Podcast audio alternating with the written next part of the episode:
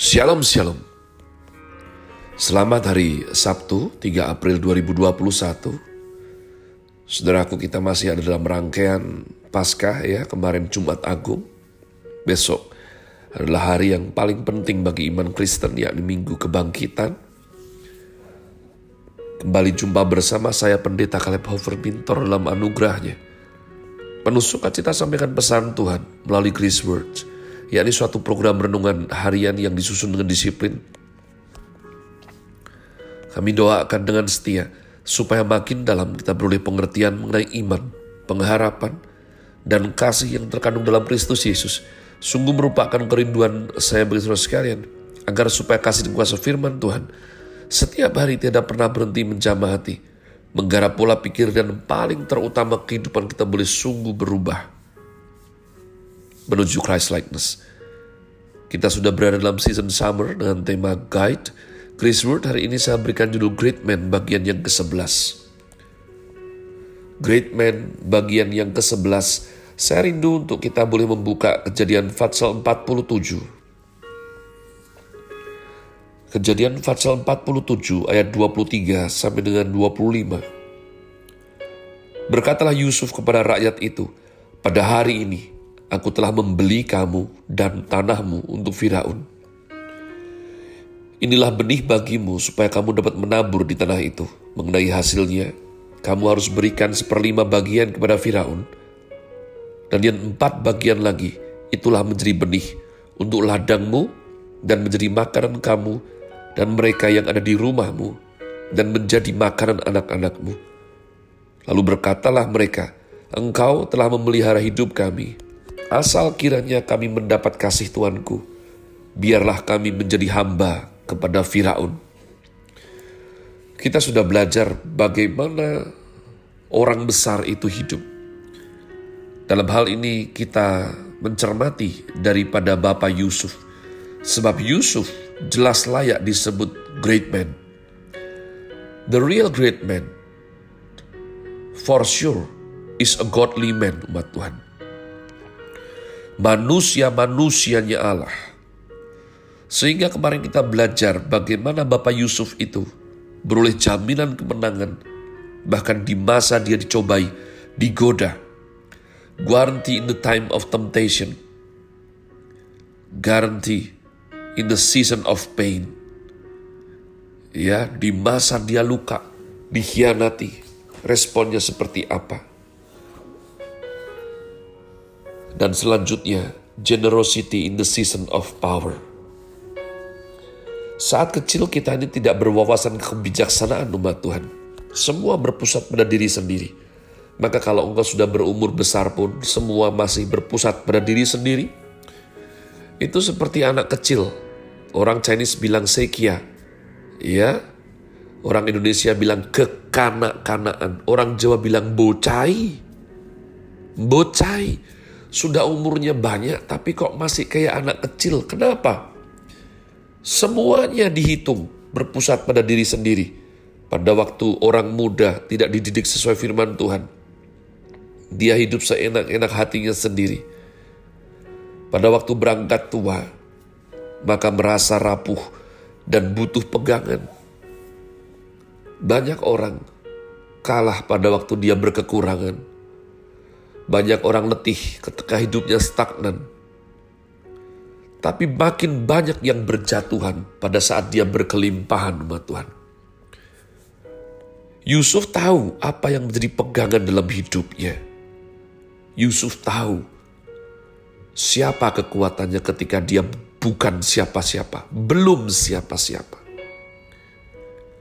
Ketika dia harus menantikan begitu lama janji Tuhan, 14 tahun kalau saya tidak salah.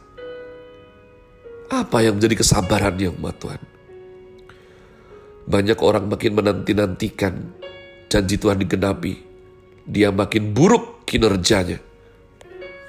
Yusuf tidak demikian. Sudahlah terbukti sebagai budak, dia handal. Di penjara, dia handal. Dan apalagi nanti waktu dipermuliakan Tuhan sebagai Perdana Menteri Mesir, dia sangat handal umat Tuhan. Bapak Yusuf tahu apa pegangan hidupnya. Nah, bagaimana dengan kita? Apa yang menjadi pegangan hidupmu, Ma Tuhan? Apakah kita mengenal kekuatan sejati dari mana berasal? Maka saya berkata, kalau orang sungguh sayang sama Tuhan, hidupnya diproses dari lemah menjadi kuat, dari belum bukan siapa-siapa menjadi seseorang besar di hadapan Tuhan. Dia pasti punya generosity in the season of power. Dia ngerti kekuatannya itu dari mana. Karena dia tahu kekuatannya dari mana, dia selalu ingat, maka dia tidak akan tepuk dada bermegah dan sombong, ma Tuhan. Karena dia tahu, tanpa Tuhan, dia sudah habis sejak masa lalu.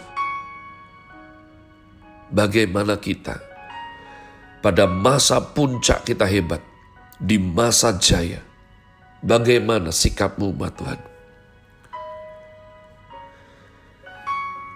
Saya sangat suka mengenai suatu cerita yang dikisahkan. Tajuk dalam artikel yang pernah saya baca di, uh, saya lupa majalah apa umat Tuhan. Namun tertulis di situ Joe Louis and a young boy. Ya, dalam suatu perjalanan di bus umum umat Tuhan. Maka duduklah seorang Afro-Amerikan keturunan ya Afrika Amerika tinggi besar dia. Tak lama kemudian di bus itu juga masuk seorang ibu-ibu kulit hitam berserta anak yang tengil. Saya selalu ketika membaca itu teringat obaja anak angkat saya. Maka di dalam bis yang kursi begitu panjang luas, anak kecil tadi duduk mendesak sehingga pria Afrika Amerika tadi terdesak saudaraku. Setiap kali didesak anak tersebut akan ya dia silangkan tangan di dadanya dan menatap si pria besar ini. Seolah-olah walaupun kamu besar aku tidak takut geser kamu.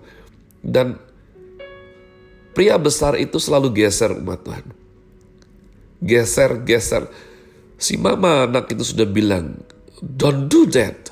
Jangan lakukan itu. It's okay mama. Gak apa-apa, orang ini gak berani kok. Semua dalam kendali saya katanya. Sampai space di kursi yang panjang dalam bis itu sudah habis umat sehingga pria yang besar itu harus bangkit berdiri. Dan dia dengan tersenyum berkata kepada anak tersebut, It's okay. All of this is yours. Ini semua bench, ini bangku, ini punya mu gak apa-apa. Pada waktu kondektur daripada bus itu minta daripada KTP, kartu identitas, maka pria tinggi besar Afro ini, Afrika Amerika ini memberikan KTP-nya dan tertulis dengan jelas di situ Joe Louis umat Tuhan. Kalau saudara tidak suka boxing, Joe Louis adalah heavyweight boxer world championship. Juara dunia tinju kelas berat umat Tuhan. So, what do you think? Apa yang saudara pikir? Who has the real power? And who thinks he has the power? Siapa yang betul-betul punya kekuatan sebenarnya? Dan siapa yang berpikir bahwa dia punya kekuatan? Anak kecil itu yang mikir bahwa dia hebat. Tapi dia bisa hebat karena diizinkan oleh Julius yang ramah dan tahu bahwa itu jiwa seorang anak kecil. Umat Tuhan, jika Tuhan memberikan kita kekuatan, jadilah kekuatan bagi sesama Jangan kau bikin itu untuk jadi arogan, sombong, tindas orang lain. Jangan. Jika Bapak berikan saudara berkat lebih, jadilah berkat dalam hidupmu. Tolonglah orang lain. Sebanyak mungkin kau bisa tolong umat Tuhan. All of us, semua kita butuh Yesus Kristus Tuhan. Bapak Yusuf hidup melintasi empat generasi Empat generasi pijakannya kokoh dan tak tergoyahkan. Sumber kekuatannya adalah keyakinannya pada karakter Tuhan yang dia sembah. Keyakinannya tersebut muncul karena pengenalan akan Bapa yang dia sembah. Sehingga dia tidak hanya abal-abal saja, Dia sudah membuktikan dirinya. Pada saat dia dicobai, pada saat dia terluka batin begitu hebat, dan pada saat beliau ada di atas, melalui Yusuf, Firaun mendapatkan semua yang hebat untuk Mesir. Dan Mesir begitu jaya pada waktu Perdana Menterinya Yusuf. Saya berdoa supaya engkau betul-betul mengerti siapa sumber kekuatanmu.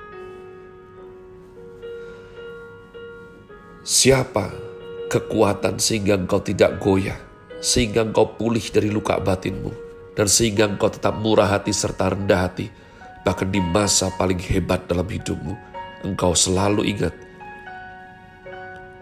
bahwa itu semua bukan karena kitanya yang hebat, not by might nor by power, but only by the Spirit of the Lord. Bukan kuat gagah kita, tapi sungguh-sungguh hanya karena roh Allah yang sanggupkan kita. Have a nice day. Selamat Paskah umat Tuhan. Tuhan Yesus memberkati saudara sekalian. Sola. Grazie.